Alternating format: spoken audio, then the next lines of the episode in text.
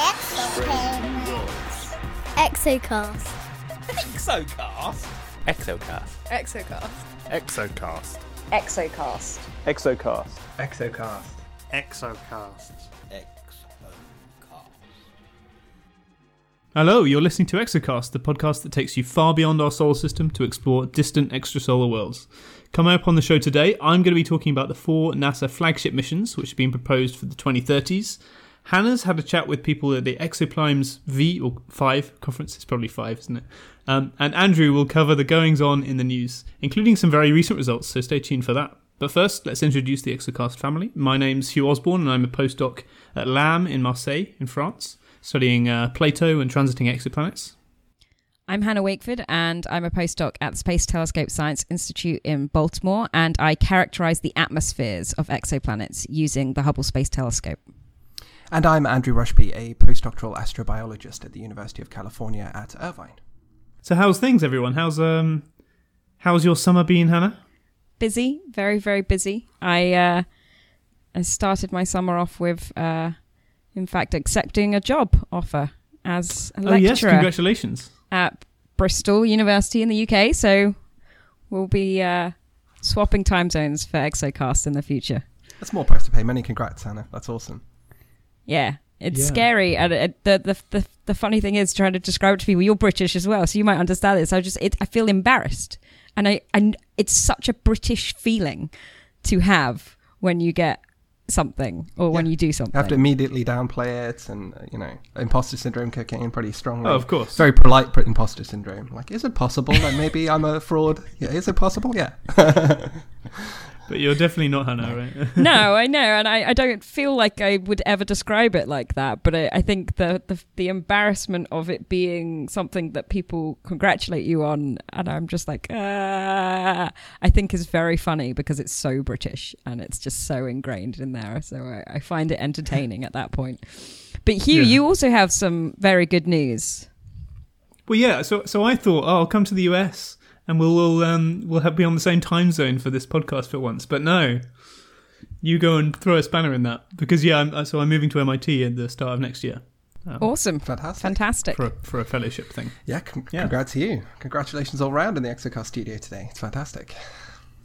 Yeah, and congratulations to Andrew who managed to get his visa renewed as well. I was going to start talking about that. It's it's maybe less of uh, a triumph and more of a slog. Um, uh, my summer so far has been a mixture of yeah, traveling for for fun, traveling to go back to the UK to see my family, and also traveling to the US embassy to ask them very kindly to give me another visa to stay here for a year, which they did, fortunately. And you know that's something we as academics, you know, science nomads occasionally have to deal with. Um, Hannah, I know you've had to deal with it, and Hugh, yeah, you know, coming up, No. coming up to deal with it with yourself. Not looking forward to So that. it's that, that extra time, that extra effort that's sometimes needed to convince bureaucrats to uh, allow you to carry on doing your work and justifying it to yourself and to them. It can be it can be difficult, but fortunately, I think we're all now employed for another short amount of time, and we can Yeah, somewhat it's all relax. good. yeah. oh, science. Yeah. In lieu of a guest this month, we continue to tour different exoplanet conferences, and this time Hannah has been at Exoclimes. So let's throw it over to her in Oxford. This month I spent a week at Exoclimes 5 uh, in Oxford and I wanted to ask people what they wanted to learn most about other subjects that they don't currently study. Could you tell me your name, affiliation, and what kind of objects do you study, please? Emily Rauscher at the University of Michigan, primarily hot Jupiters. Aarynn Carter, the University of Exeter. I study transiting objects, but actually I also study directly imaged objects because I'm interested in looking at the edges of both of their populations and seeing how they sort of compare to each other. Laura Mayorga. I'm at the Center for Astrophysics. I study giant planets mainly, but also some terrestrials. Megan Mansfield at the University of Chicago. I study mostly hot Jupiters right now. I do observational stuff on transiting hot Jupiters, um, although someday I want to look at smaller planets too. So So I'm Peter Wheatley from the University of Warwick. So I study uh, exoplanets. I work in a project called NGTS where we we have telescopes. So we're looking for um, Neptune-sized planets orbiting quite bright stars. So these are planets that we hope to, to study the atmospheres in some detail. And so finding a, having them around a bright star really helps. My name is Sarah Moran, and I'm a grad student at Johns Hopkins University.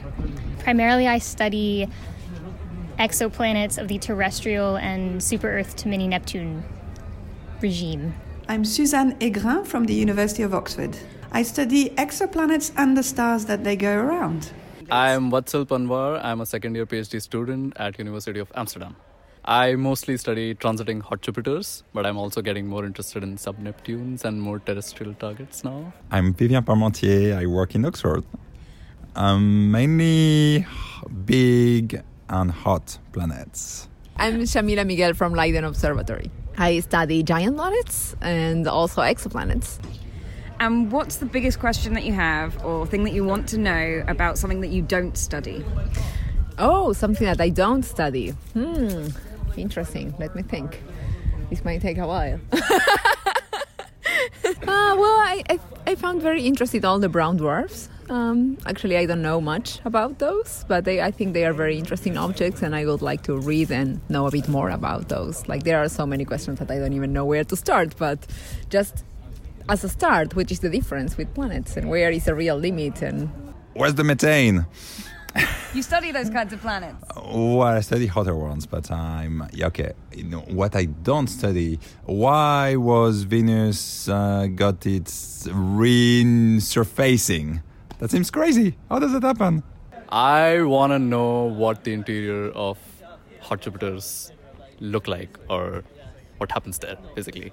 So we don't know that for well enough for Jupiter itself but I still want to know how if we can probe that for hot Jupiters because we we can already probe so much in their atmospheres. So if we can uh, try to connect that with what's happening inside, so basically trying to retrieve interior properties from hot Jupiters from the atmospheric measurements or some other measurements.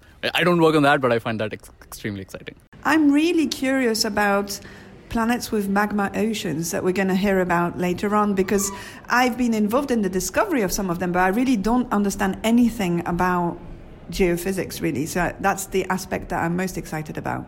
I don't understand brown dwarfs at all, and so I would sort of like to know even just things about how they form, especially in binaries. Is that mechanism different than things that we think of as, as stars, or are they just truly failed stars, like kind of the popular pictures?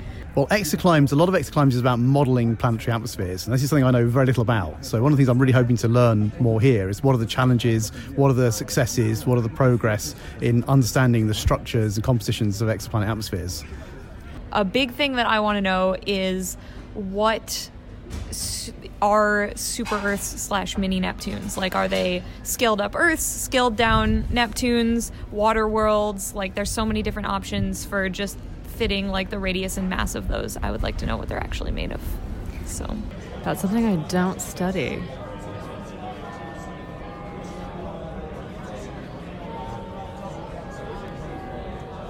I want to know.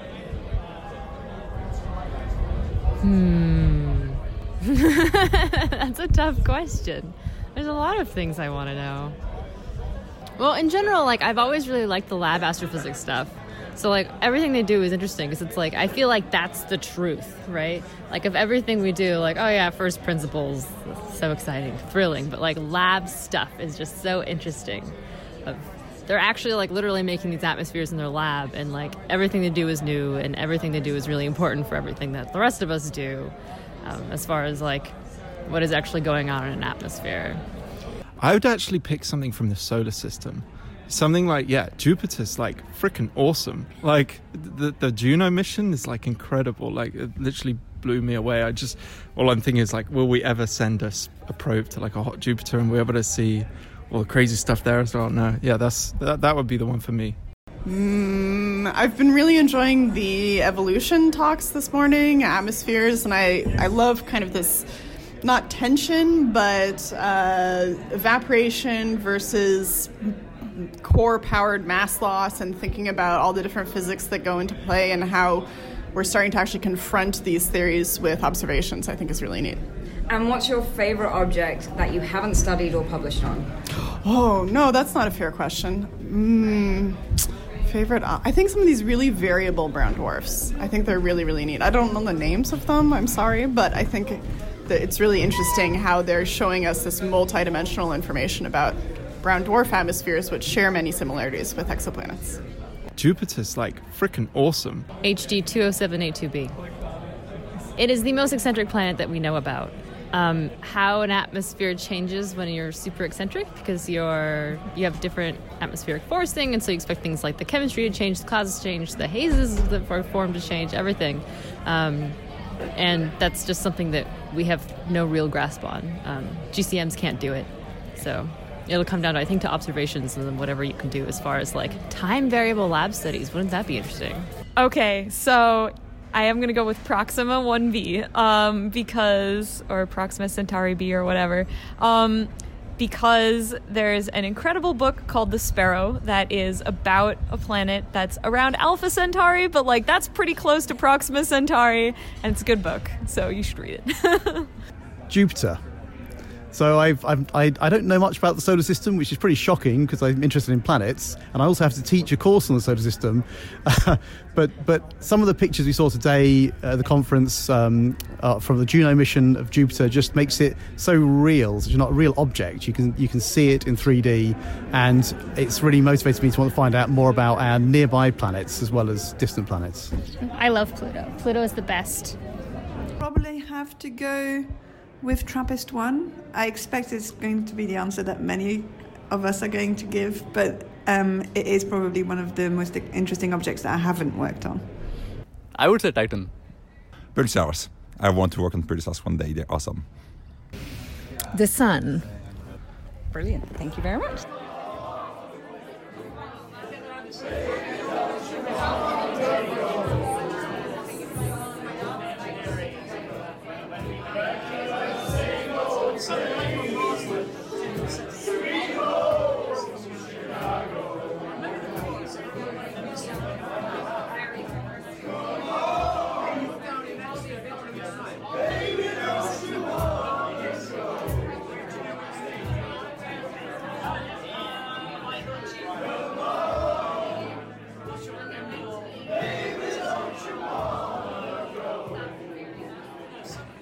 So the the singing that you just heard at the end there was led by a contingent of Earth scientists from Chicago University. Um, they invited anyone who had ever been at Chicago University to join in with the song. They went away and practiced apparently at one point, um, and it was actually recorded in the college bar. We were at Merton College in Oxford. Uh, it was down in this in, in this college bar, which was it felt like it was underground.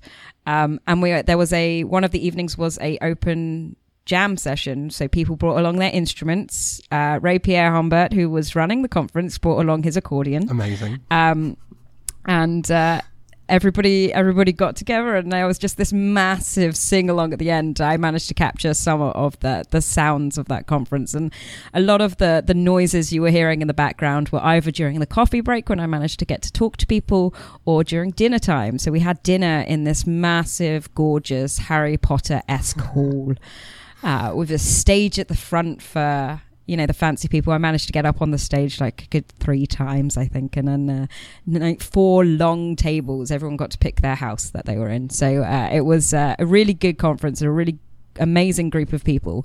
Um, one of the the things I love about Exoclimes, it's a really learning conference. You go there to learn about a huge number of different topics, and the talks are all an hour, half hour, twenty minutes. So they're not short talks; they're long talks from people, and you get to really explore the the details of different subjects. Then, so that's what Exoclimes is all about. Um, I followed Exoclimes by going to a completely different style of exoplanet conference, the Extreme Solar Systems Conference in Iceland. So the following week, after that week of conference, I went to another conference because I'm insane. Um, and that one was 600 astronomers compared to just over 100, where the talks were all 15 minutes long and they had to be snappy. They had to be brand new results. They had to be. Uh, in most cases unpublished still. So it was a really very different atmosphere and a different way of doing things. So it was an interesting summer for me. Yeah, I'm jealous. I really wanted to go to the Iceland one because it's, you know, such a cool place to visit, but in the end I kind of conferenced myself out. Yeah, Yeah. agreed. That did seem like there was some a really cool backdrop to some really cool science going on. Yeah. Yeah, I, I think- definitely conferenced myself out. I came back after a month of travel and conferences, three conferences I went to in a row, and I came back with a nice cold and lost my voice. So um, um, Yeah, well, you know, when I was at the conference last recording my segment, I, I had remnants of a voice le- le- left did, by yeah. the end of the week. um, so it, it's one of the vocational hazards. the I guess. toils we go through. It is the small price that we pay. But I guess the interesting thing was, you know, the segment that you recorded at Exoclimes did have the emphasis of like, what don't you know and what do you want to learn about? And it seemed very in keeping with the theme that people were like, oh well, well, mainly brown dwarfs, right? Because they are cool. Um, but Right. It, it seemed like people were aware of things outside of their their relatively small bubble, I guess, within exoplanet science. Yeah, and that was one of the really big points about exoclimes is to get people outside of that bubble. The it started back in 2010 as a bridge between solar system scientists and exoplanet scientists, and it's really expanded a lot. We had some brown dwarf people there giving some presentations, and, and we had lots of solar system science. We had lab science. We had uh, a huge amount of Earth science and loads of different types of exoplanets that were kind of being explored and the different ways that we can observe them. It it was really fascinating and I, I wrote so many notes down. But one thing that was missing was the connection to stars, to heliophysics. So I think there's still different gaps that we can bridge across all communities. It's just so hard when you it needs to be a small group. It needs to be just over 100 people for you to have that kind of learning experience rather than kind of what you get extreme solar systems, which is hundreds of people, or AGU, which is thousands of people, where it's really just a smattering of the, the highlights. Um, so I think it's a very different set of conferences, and you need you need both of those. Yeah, it seems like one has a kind of dissemination angle. Like here's the results that we've we've done, and, and here's the you know the overview that of the narrative in 15 minutes.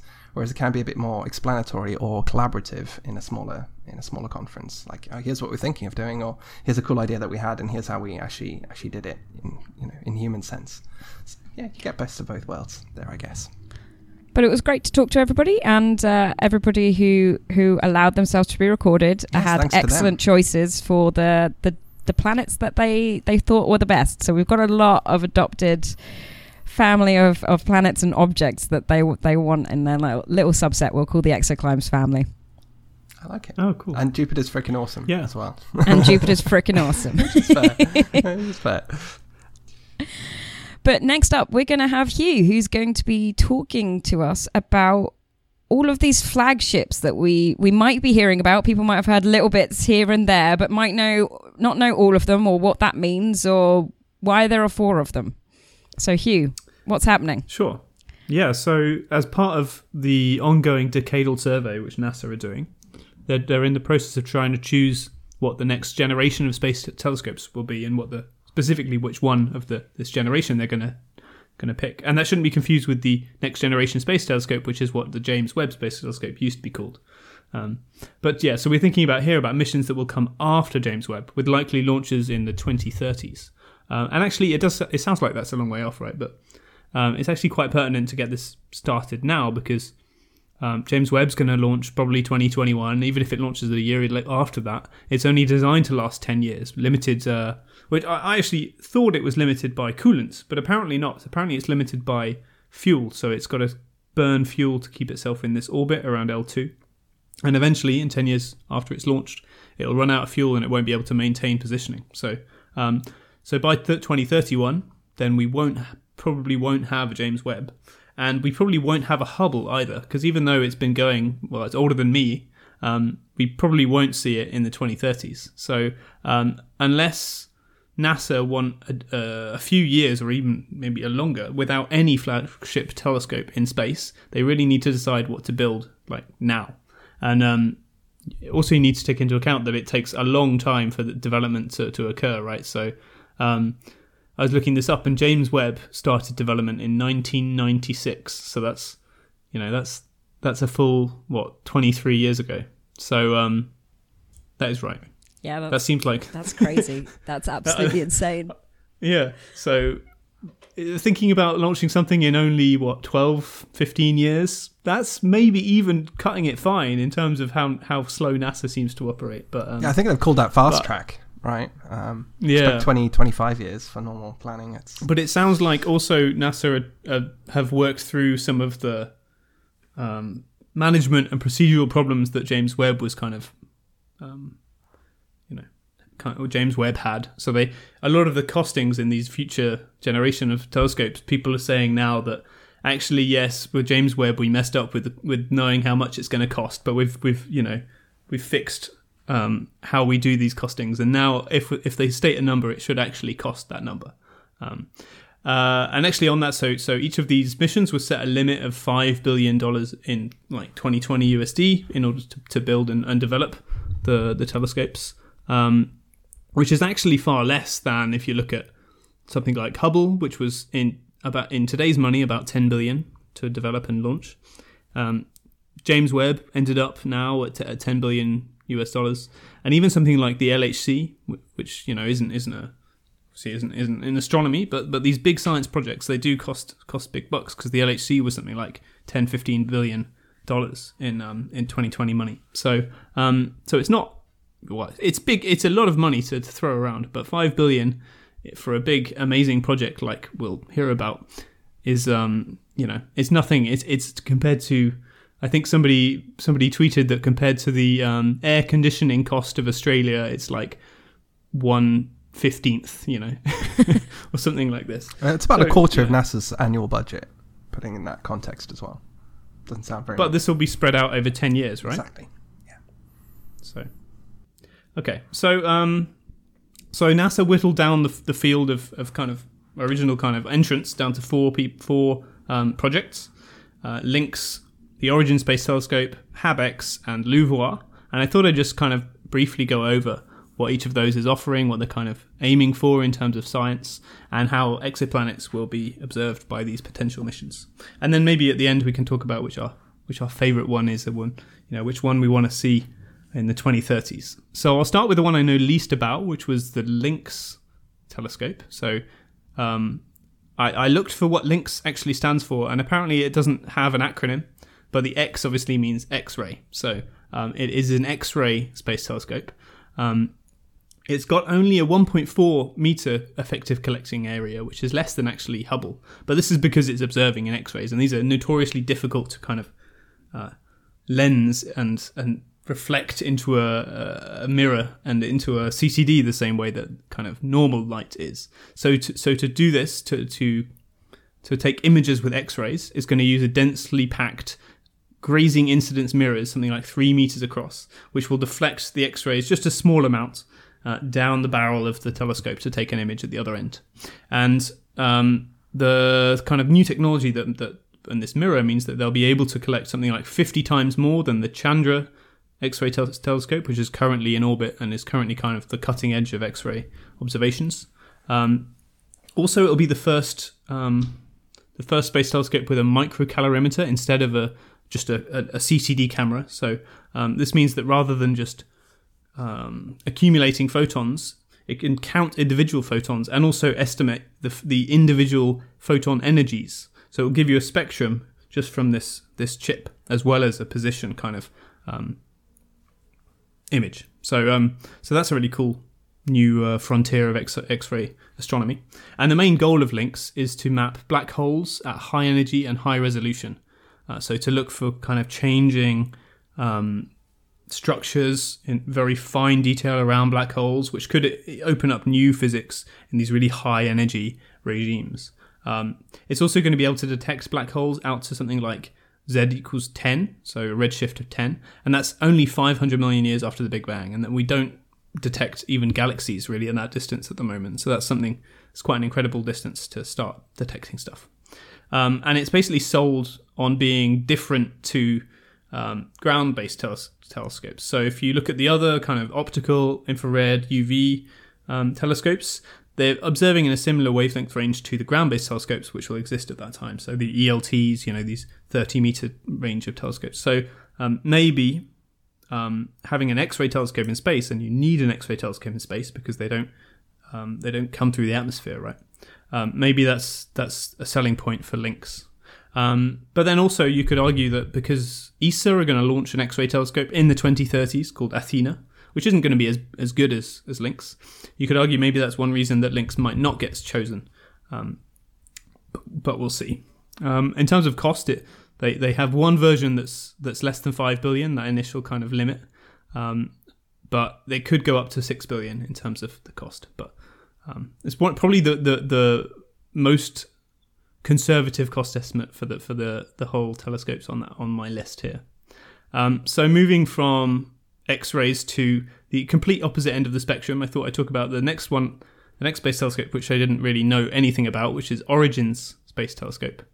Um, so this is almost looks identical to James Webb if you look at the designs. Actually, it's a six meter mirror um, with one of these sun shields and kind of um, folding mirror segment designs.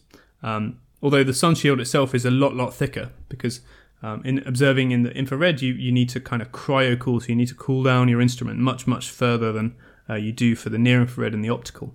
Um, so so so cooling the spacecraft is a real important thing, um, and it's going to be observing from well from the near near infrared, so something like two to three microns, all the way out to 600 microns. So that's almost a millimeter, right? That's almost a wavelength that you could well I was going to say you could see, but obviously you can't see infrared light. but um, uh, but that's kind of getting down to what ALMA can observe on the ground, actually. And uh, one of the cool things, one of the reasons that Origins is really cool is is that it fills this gap between James Webb, which is observing in the near infrared, and ALMA, which is observing about you know 400 micrometers, so the, this far infrared, this microwave regime. Um, so, and in this gap, there's really no instruments on the ground that can observe space, and there's no planned instruments in space that can do it either. Um, so, so that's kind of the, the niche of, of Origins. And actually, ESA's Herschel spacecraft, you may have heard about, and it, I think it ended about um, five years ago. It's, it had a five year life. Uh, that was also observing in this in this regime, but it's going to go something like 3.5 orders of magnitude deeper, so like what's that, 10 magnitudes almost um, fainter than than Herschel did. And the main goal, the main kind of science driver, is actually um, well, mostly galaxy stuff and observing deep into the universe. Um, so, looking at the dust in galaxies and the optical structure in galaxies in the distant universe that have been redshifted into that far infrared. But it can also do things for um, for cold dust around nearby planetary systems, for example, because the dust glows in this very, very long wavelength regime. And so, dust around young stars where planets are forming, like protoplanetary disks, um, it should be able to probe those in a different regime to ALMA and hopefully, you know, give us some more information about how planets form around these nearby stars. Um, and another thing you can do with this kind of wavelength range is transmission spectroscopy. Now, for sun-like stars, this doesn't quite work because actually, in this infrared magnitude, sun the sun is extremely faint. Um, you need colder objects to glow in, in, in this kind of regime. So, so actually, this is perfect just for M dwarf planets. Um, and and in fact, at a wavelength range which James Webb doesn't currently well doesn't won't reach at all. So um, out beyond about 30 micrometers. Uh, and so out out at this wavelength range, you should be able to expect biosignatures, things like um, ammonia. I think uh, Hannah was telling me before because I didn't appreciate this. What else can we find out in those wavelength ranges? So we're talking about where Origins is going to be really helpful in doing transmission spectroscopy of M dwarf planets. So these are going to be small planets because they're orbiting very small stars. Is looking at the habitability indicators of CO2 and water. Um, so being able to make measurements of those. In fact, CO2's got two very strong features, absorption features in that wavelength range. And you've also then got these different kind of biosignatures or what we call biosignatures, uh, such as O3, so ozone out in, in the 10 to 30 micron range, which Origins are going to cover. You've got some NO2, which might be one way we can detect nitrogen based species in habitable or potentially small planet atmospheres, so secondary atmospheres. And also, you've got the methane bands as well that you can obviously detect there. So, looking at a balance between these and being able to measure these in any small planets orbiting M dwarfs is, is really where Origins is going to shine. But it's very focused, very specifically on continuing transmission spectroscopy methods. Right, thanks. Yeah, so um, moving from Origins onto HabEx. So HabEx is stands for Habitable Exoplanets. So it's it's a telescope that's exoplanet focused, and it's kind of the only exoplanet focused mission on this list. Although obviously, if you have a large telescope in space, you can do a lot of cool science, not just exoplanetary science. And I think the team in Habex would be the first to stress that even though it's called Habex, it's not only um, trying to find habitable exoplanets, but that is you know that is the key goal. That is the science driver behind the the kind of um, the the telescope. So it's the goal is to discover and characterize Earth-like planets in the habitable zones of nearby stars, and also with the ability to detect biosignatures in the atmospheres of those planets. And um, quite surprisingly, it only has, or it will only have, a four-meter telescope, um, which is relatively small as these things go, especially for something doing direct imaging of planets. Typically, we think the bigger the telescope is, the the, the deeper and better you can go in terms of um, detecting exoplanets. Uh, one one way that they uh, are able to do this is with this off-axis design they're doing, which effectively allows a greater angular resolution, so effect like effective size of the telescope increases, although it doesn't increase the amount of photons you you you, you take you um, observe. Um, also, what's needed is a high-tech coronagraph instrument on board, um, which is able to kind of split the starlight from the light coming from around the star, which contains the planets. Um, and the most importantly, the the kind of the the real key thing about Habex is it'll have a, a star shade. So this will be a 50 meter wide metal thin metal sheet, which is going to be unfurled from a like a four meter wide spacecraft using basically space origami, which is super interesting. You know, you see these things. I don't know if you can see these videos online of these um these sheets of t- paper thin metal being spun out from a, a central core, which is what um, what Habex's Starshade is going to do. It's super. Cool There's like stuff. these petals that are emerging from a, a, central, yeah, a central node.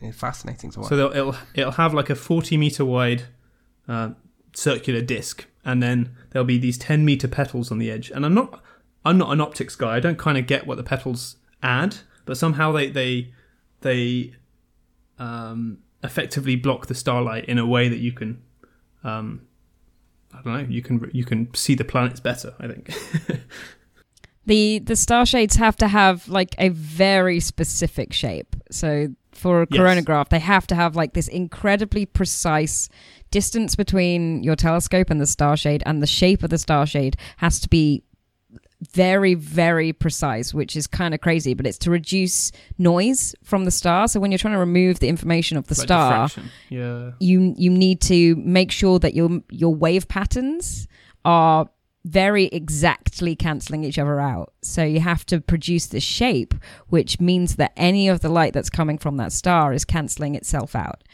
Um, so it's it's kind of crazy when you look at the videos of these star shades. I, I'm skeptical, Yeah. but I'm skeptical about everything. No, they they they are incredible. So so in this case, it will have to be about seventy six thousand kilometers away from from the, the telescope itself. So you know that's that's what that's a quarter of the way to the moon from from here from Earth. So it's a seriously huge distance, and also maneuver it such that it's perfectly in the line of sight of the spacecraft. And kind of they they do this formation flying um, for the duration of of the exposure. Um, so I think the plan was that WFIRST would be able to um, prove that this kind of works. So there was going to be a Starshade launch with WFIRST. I'm not sure if that's going to be the case anymore um, because WFIRST is being kind of stripped, stripped out. Mm-hmm. In fact, know, called a make it- technology demonstration now, right? To prove that this, this Yeah. can work in space. Yeah. Yeah.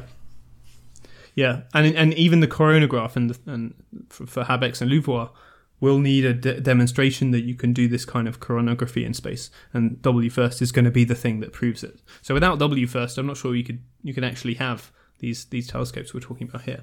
So it's kind of key that that gets launched in in the 2020s. Um, so in terms of instruments on Habex, it's it's just limited to a, a camera and a UV optical spectrograph. Um, but in terms of being able to get biosignatures, this is kind of this is enough. You know, it should be able to survey, I think, dozens of nearby pl- stars for Earth-like planets. And actually, another thing that Habex did is is they had they have kind of three options based on cost. So there was a four meter mirror, which is the biggest one, but they also proposed a 3.2 meter mirror and a two meter mirror, respectively, which would bring the cost down to something like 4.8 billion dollars because currently it's kind of higher than that limit that NASA asked for. Um, but at at a 2.4 meter mirror, it's very difficult to to actually achieve the mission goals of discovering and, and getting spectra for for a, a large array of habitable zone exoplanets. So um, so moving from Habex onto LUVOIR. So this is kind of the flagship of the flagships that we've been talking about. Um, they, LUVOIR was actually given a uh, well, they didn't have to subscribe to the five billion dollar cost limits, I think, Yeah. because it was known that this is really cutting edge of, of what we could do in the 2030s, and and you know going for something a bit more out there would be uh, would be preferable maybe. Um, so this is LUVOIR is designed to be able to do basically everything across a wide array of, of wavelengths and science goals. So actually, LUVOIR itself means um, I don't know what the L stands for. Uh, Large. Large. Oh, there you go. Large UV optical O IR telescope. So LUVOIR. Um, and it's basically like Origins. It's going to be building on the James Webb design. So it's going to fit into a kind of fairing sized uh, cylindrical spacecraft. Um, all of the bits and then unfold them all in space to give a sunshade at the base and then a segmented mirror which unfurls itself and and, and um, constructs the secondary mirror out from from that as well. Um, in fact, the the LUVOIR team came up with two designs: one which was ambitious and kind of expensive, and one which is even more ambitious than that and even more expensive. But um, but both are, are really cool. Like if you if you have a chance, look at the LUVOIR website. It's a really really interesting um, ten minutes you can waste on there looking at all the things that it can do. Um, so where James Webb had a sort of uh, a room-sized sunshade to block block out the sunlight, like 20 by 10 meters. LUVOIR is going to have uh, a sunshade that's 56 meters by 56 meters in size. So that's like more than half the size of a football pitch. Um, just this incredible like base in order to block sunlight in order to do these amazing observations.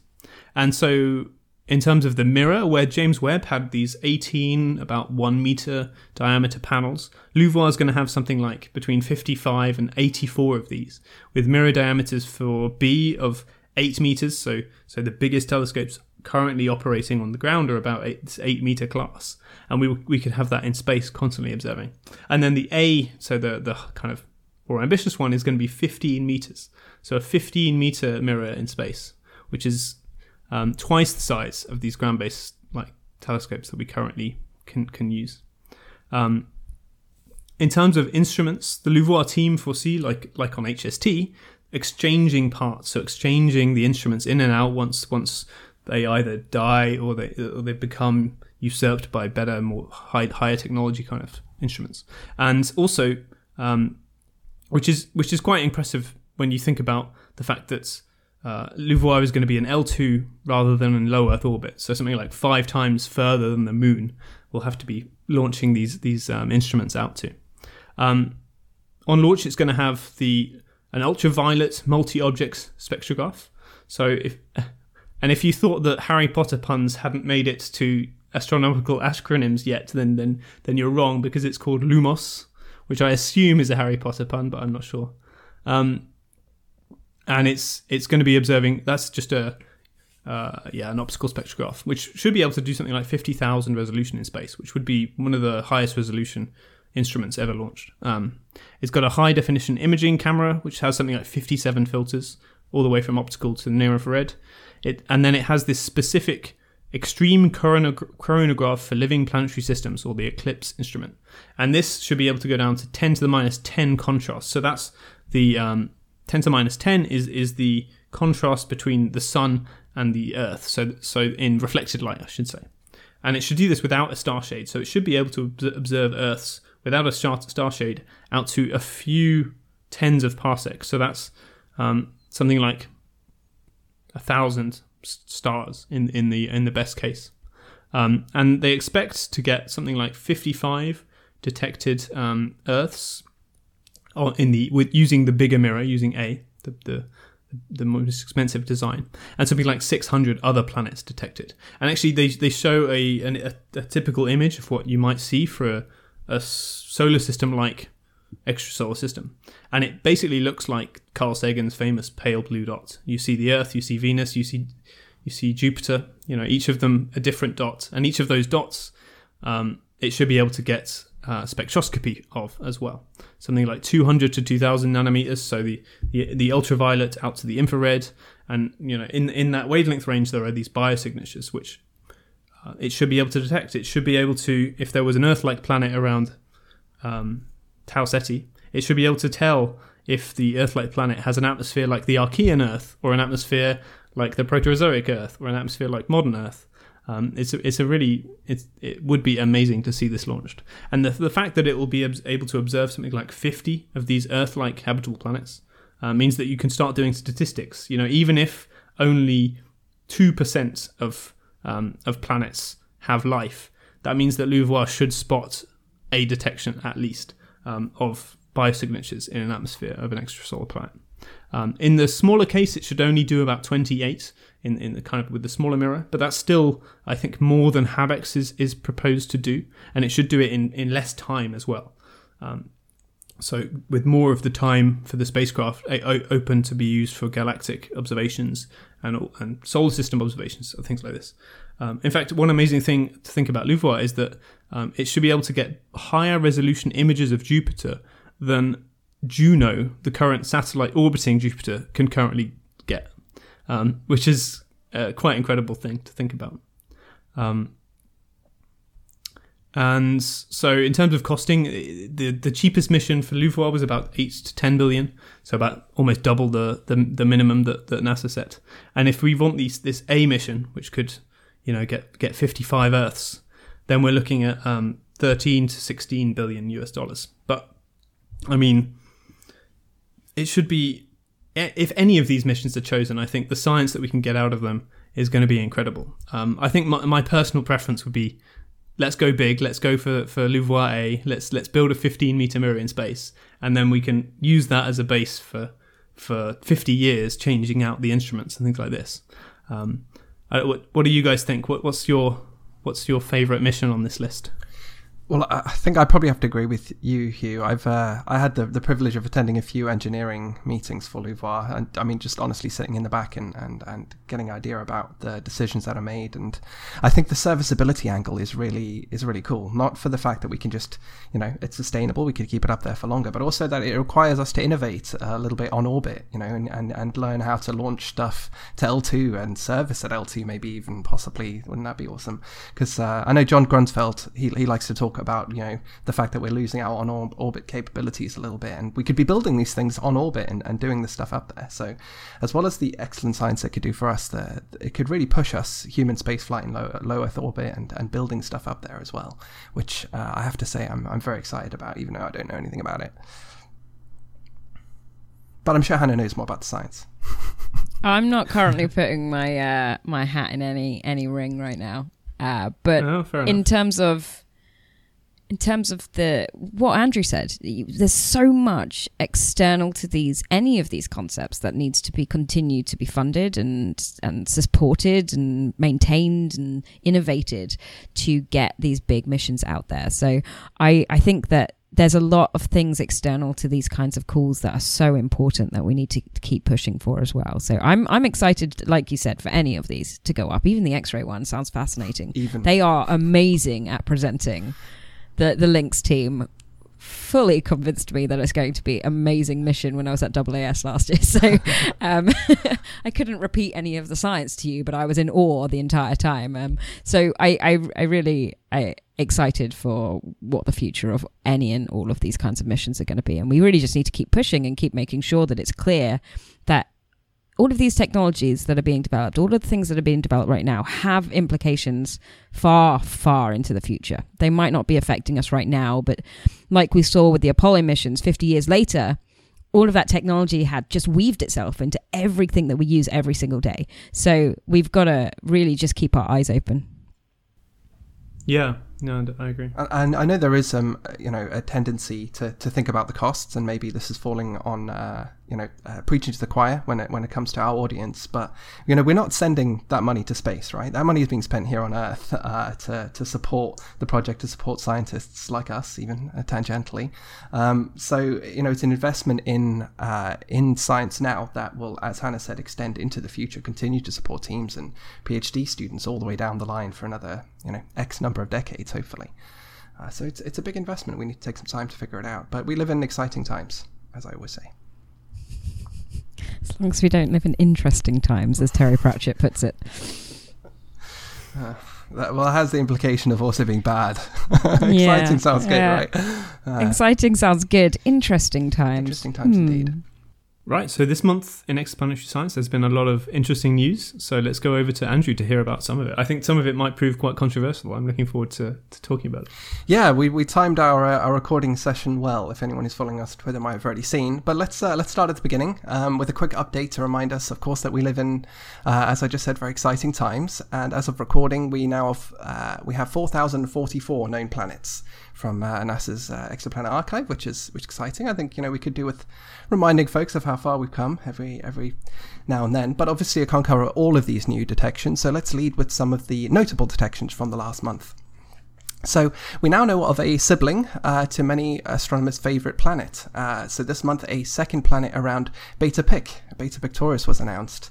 So this is Beta Pictoris C, which is a nine Jupiter mass planet on an eccentric 1200 day orbit at about 3 AU. Uh, that was revealed with 10 years of HARPS radial velocity data. So this is kind of cool. This is a popular planet uh, or popular system that now has a little sibling. So, well, actually, quite a large sibling in this case. Um, we also have a new, very sensitive multicolor speckle instrument uh, called Alopiki, or Alopike, uh, and this is on Gemini North uh, atop Mauna Kea in, in Hawaii. Uh, and it solved a somewhat long standing mystery in exoplanet astronomy this month, which is notably which star uh, of the binary pair Kepler 13ab does the exoplanet Kepler 13b orbit. Um, up to now, uh, it wasn't possible to determine which of the, the pair the planet was orbiting due to their uh, close separation. But using this new speckle imaging um, technique, which we can use to take a vast number of exposures every minute, the effects of the turbulence of the Earth's atmosphere can be filtered out. And then, because of the particular unique um, to Alopiki uh, unique blue-red speckle imaging contrast, uh, you could then detect Kepler 13b's extended atmosphere, which is very hot and absorbs a lot in the blue.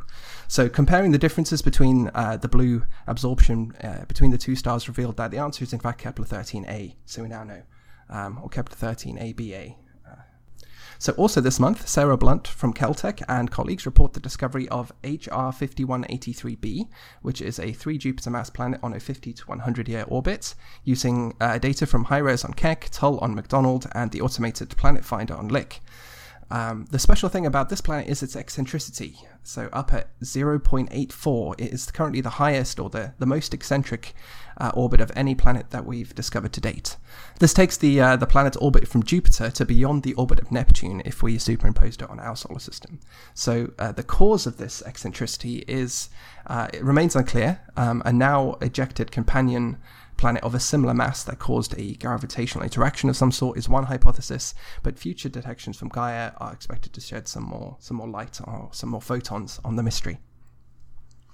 One cool thing about that as well is that it in I think it's got a 50 year orbit or something like this, is that right? Yeah, 50 to 100 years, um, I said. Yeah, so in, in 30 years, because it's currently at perihelion, in 30 years it might be detectable with WFIRST, right? Because it'll be at aphelion, at Neptune distance, and it'll be warmed up from its star because it'll have just, you know, 20 years ago been passing it. And we might be able to spot it with direct imaging, which is really cool. We've got to be thinking long term, you know, long term in terms of our telescopes and long term in terms of our observations. Yeah, so, well, LUVOIR yeah. or Habex could be spotting it. Yeah, that's true. So let's keep a, an, a telescopic eye on 5183b anyway. Um, furthermore, it seems like a trend is emerging uh, amongst the galaxy's largest worlds. Uh, most Hot Jupiter exoplanets do not seem to have a nearby planetary companion in their system. Uh, there are only a few exceptions that we know of, like WASP 47b. So the reasons as to why that might be are there's probably quite a few of them, but none of them are confirmed as of as of yet. Um, but figuring this out could provide valuable insight into planet formation and migration scenarios. So there was a tentative detection of a companion planet to the hot Jupiter WASP 50b reported last year in 2018, um, which itself would only have been the third such discovery. Um, however, new results published this month using uh, data from the 1.2 meter STELLA telescope in the Canary Islands could not confirm another candidate in that system. So s- this suggests yet another lonely hot Jupiter, and maybe that we're not much closer to figuring out why that is the case. Destroyer of worlds. Destroyer of worlds. You know, if you get basically if you see a hot Jupiter, you can statistically be fairly confident there won't be any other planets in that in that system, which Right. is which is uh, bizarre. I, I wasn't aware of that trend, um, but it's clearly pretty strong. And figuring this out would seem like it would give us a lot of insights into how those those worlds get to be the way they are. Um, so, news from TESS was uh, three new worlds uh, in the same system, namely TOI 270. Uh, has a longer designation that I can't recall, um, but we're calling it um, TESS Object of Interest 270. Uh, there were three worlds in the system reported this month. Um, they orbit the a nearby M dwarf host star, which is of course very on brand for TESS, uh, within you know a 10% of an AU. So all very compact system. Um, this puts the three planets, uh, the hottest of those three, around 500 Kelvin and the coolest around 350 Kelvin. But the interesting thing is the distribution in their sizes, which are approximately 1.2. 2.4 and 2.1 Earth radii, uh, respectively, with increasing distance from the star. So, ardent listeners and general clever clogs will know that those fall on either side of the so-called planet radius gap that we're that we're figuring out at the moment, at around 1.6 Earth radii, where we've seen a dearth of exoplanet detections in the past. So, maybe an, an interesting laboratory for uh, for planet formation and evolution, and uh, we're hoping that JWST will be able to shed a little bit more light on that. But Tess is already throwing up some cool things.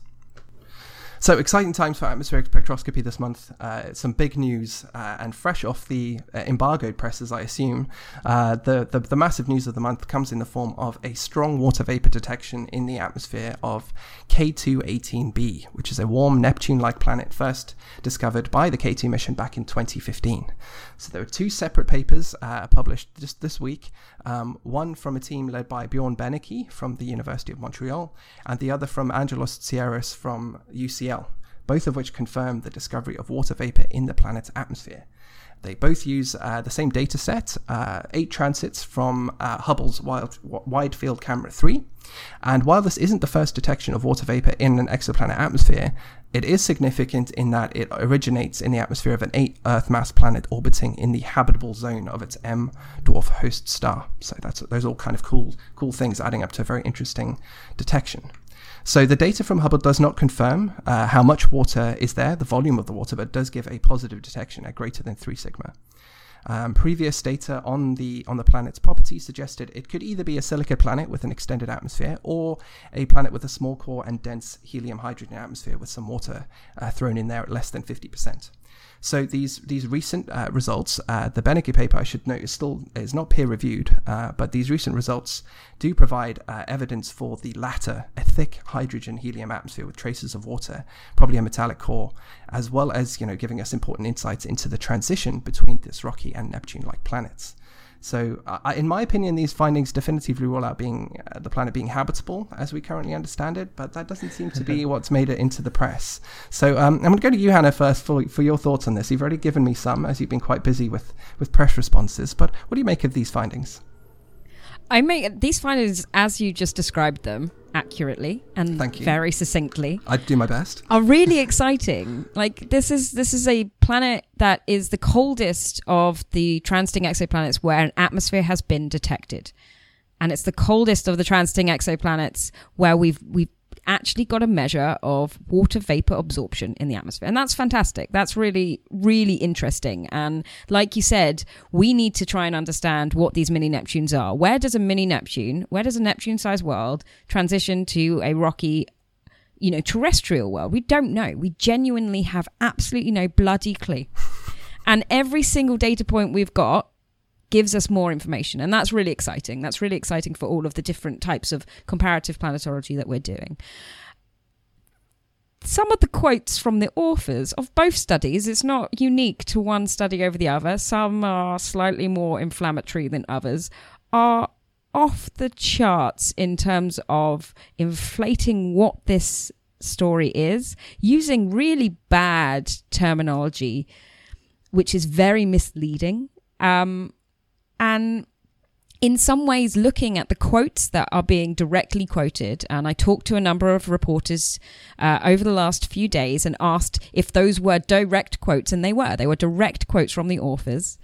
Yeah. I don't necessarily blame the press for getting it horrifically wrong, uh, and and in some places quoting that a habitable planet has been found, um, and we need to be more careful as scientists. We need to be really careful with our language. We need to make sure that we're being precise and we're being clear and we repeat ourselves. And I think there was me and a large contingent of people on Twitter yesterday. Uh, you know, rallying, um, putting out fires, and trying to make things a little bit more accurate. Uh, words have power, uh, and the, the, specifically the words that, that we use and how we as scientists interpret those words compared to how um, you know a, a, citizen might be a citizen scientist or, or someone who's just you know looking at the newspaper that day might interpret the word habitable. Two very different um, two very different definitions. But I think even in this case, i know you're totally right. We can't really put too much blame with the with the press here. They did their research. They were thorough. These are direct quotes that that are being used to build the narrative around habitability, which does tend to get more attention, whether we like it or not. People want to figure out, uh, you know, where we are and whether if there's, you know, life out there or if we found it. But again, and I'm sure we've mentioned this how many times during our 30 odd episodes about being very careful about the words we use. People are going to get bored of this. People are not going to, you know, put up with us constantly mm-hmm. saying everything's habitable when, you know, clearly uh, there's a lot of limitations in this case specifically.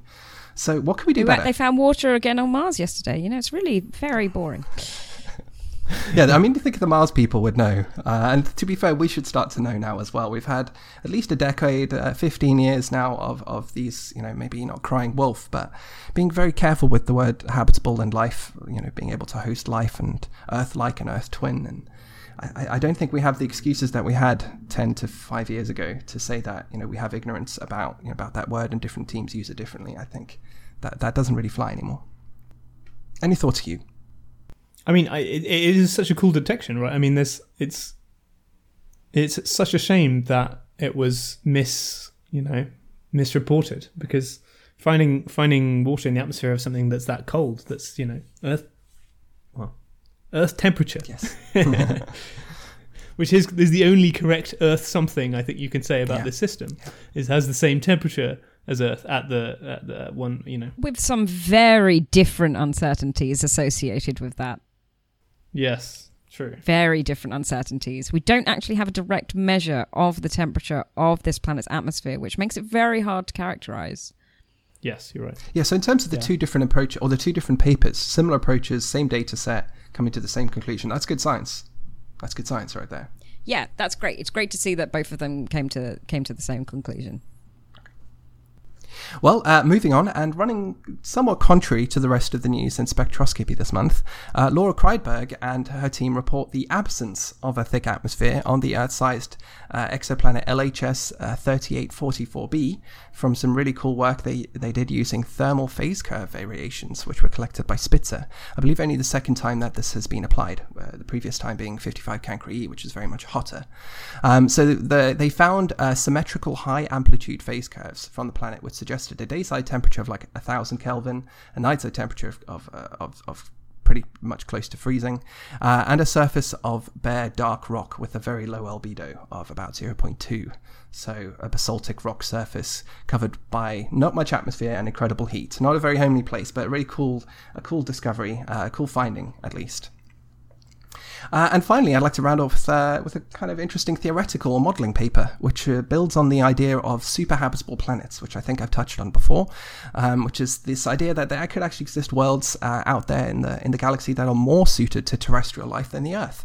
Um, you know, we, we often think of the Earth as, as being this pinnacle of habitability, and it's the one we have to judge all the other planets against. But it's possible that that there are conditions that limit Earth's habitability to some degree, and results from a comprehensive modeling study uh, using the powerful ROCKE-3D GCM. So Stephanie Olson uh, from University of Chicago and her team suggest that on some exoplanets with more favorable ocean circulation patterns, um, these could host a greater diversity and a larger biosphere. Um, so things like slower rotation rates, higher atmospheric pressures, and continents that are distributed differently uh, on the planet's surface may result in more efficient ocean upwelling, which is a very key part of, of the ocean system, in which nutrient-rich water from the deep ocean is returned to the photic zone at the surface, and that would then boost the habitability of those oceanic planets relative to the Earth. Uh, we haven't found one of those yet, but it's it's theoretically possible that they're out there. Well, on that note, and with our Exoclimes uh, family having adopted a few of their own exoplanets during Hannah's segment, uh, it's time to wrap the show up. So thank you very much for joining us for another exciting installment of Exocast. Uh, we will return next month uh, for more exoplanetary news and views, where I will be talking to a new special guest. Until then, you can check out all of our previous shows on our website, exocast.org, and on iTunes. You can follow us on Twitter at exo underscore cast, and of course, like us on Facebook. So until next time, bye bye. Bye. Bye. Exocast. I have exoplanets.